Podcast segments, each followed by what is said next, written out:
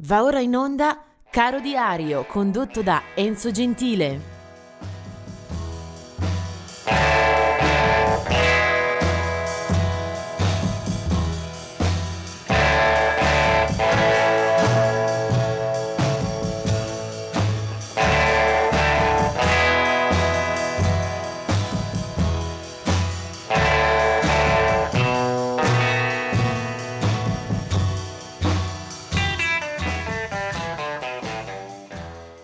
E siamo al 16 maggio. Oggi cominciamo ricordando alcune eh, scomparse.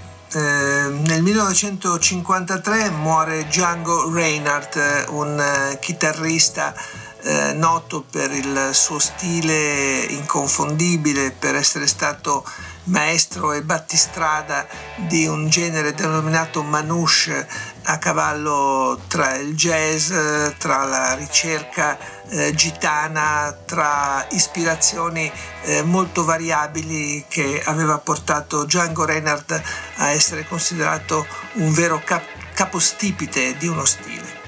Nel 2003 muore eh, June Carter Cash, conosciuta anche per essere stata la moglie di Johnny Cash, un sodalizio il loro molto lungo sia a livello familiare sia a livello artistico.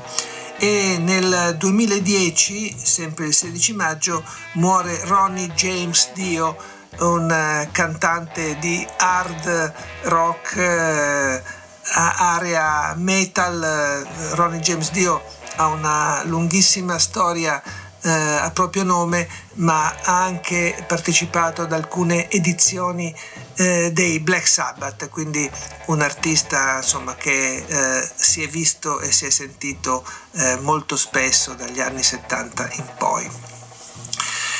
Eh, vediamo invece i nati, i compleanni. Nel 1944 è Billy Cobham, eh, batterista prodigioso, uno dei fari del drumming contemporaneo, eh, molto vicino al jazz e anche ad alcune eh, fasce sonore eh, comunque lontane dal rock. Mi piace ricordarlo, oltre che per la lunghissima carriera proprio nome, eh, per aver eh, aderito al eh, fantastico progetto della Mahavishnu Orchestra eh, di John McLaughlin eh, negli anni eh, 70, alcuni dischi, alcuni concerti memorabili. Del 1951 è Jonathan Richman, un eh, musicista americano che insieme ai Modern Lovers, il suo gruppo, aveva dato anche una pennellata molto scanzonata, molto divertita al periodo del primo punk statunitense, poi se ne eh, distanziò ben presto abbracciando un po' il pop, un po' il country, le canzoni gli venivano molto bene e Jonathan Richman ha avuto una carriera molto densa anche discograficamente parlando. Eh, del 1965 è Krist Novoselic, eh, il musicista che ha legato la sua notorietà a una breve stagione, quella con i Nirvana, era del 1965 la sua nascita, ma soprattutto io voglio in questa fase eh, ricordare e agganciare la storia di Robert Fripp eh, del 1946. Robert Fripp curiosamente nasce il giorno dopo eh, rispetto a Brianino con il quale ha condiviso dischi bellissimi. Brianino a sua volta era nato un giorno dopo Brianin, eh, Bra- David Byrne con il quale aveva fatto dei dischi bellissimi, insomma è una triade che seppur in anni diversi eh, può farsi gli auguri di compleanno vicendevolmente l'uno vicino all'altro.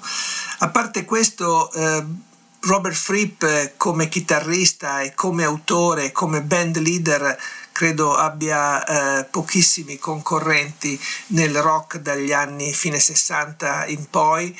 Eh, è stato capace di eh, produrre dischi eh, con la propria band, i King Crimson, eh, di fare una lunga carriera eh, di rock d'avanguardia anche a proprio nome, di sviluppare un suono e un tipo di linguaggio assolutamente unico, eh, di realizzare dischi e concerti eh, straordinariamente eh, alti per qualità per intensità e per profondità.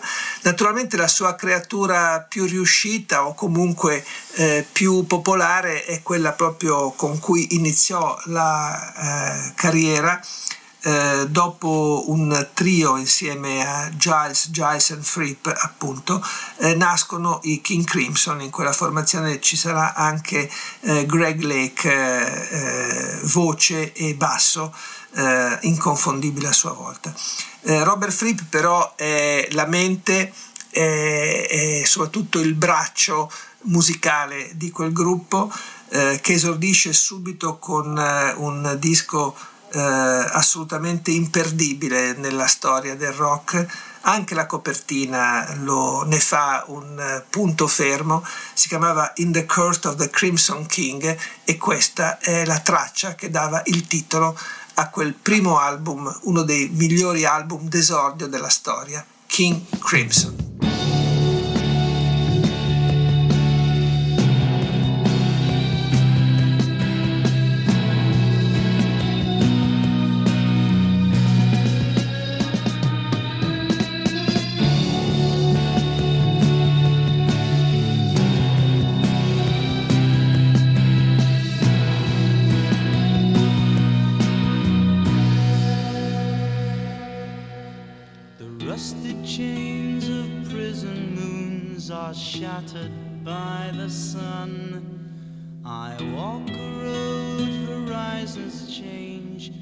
Tournament's begun. The purple piper plays his tune, the choir softly sing. Three lullabies in an ancient tongue for the court of the crimson.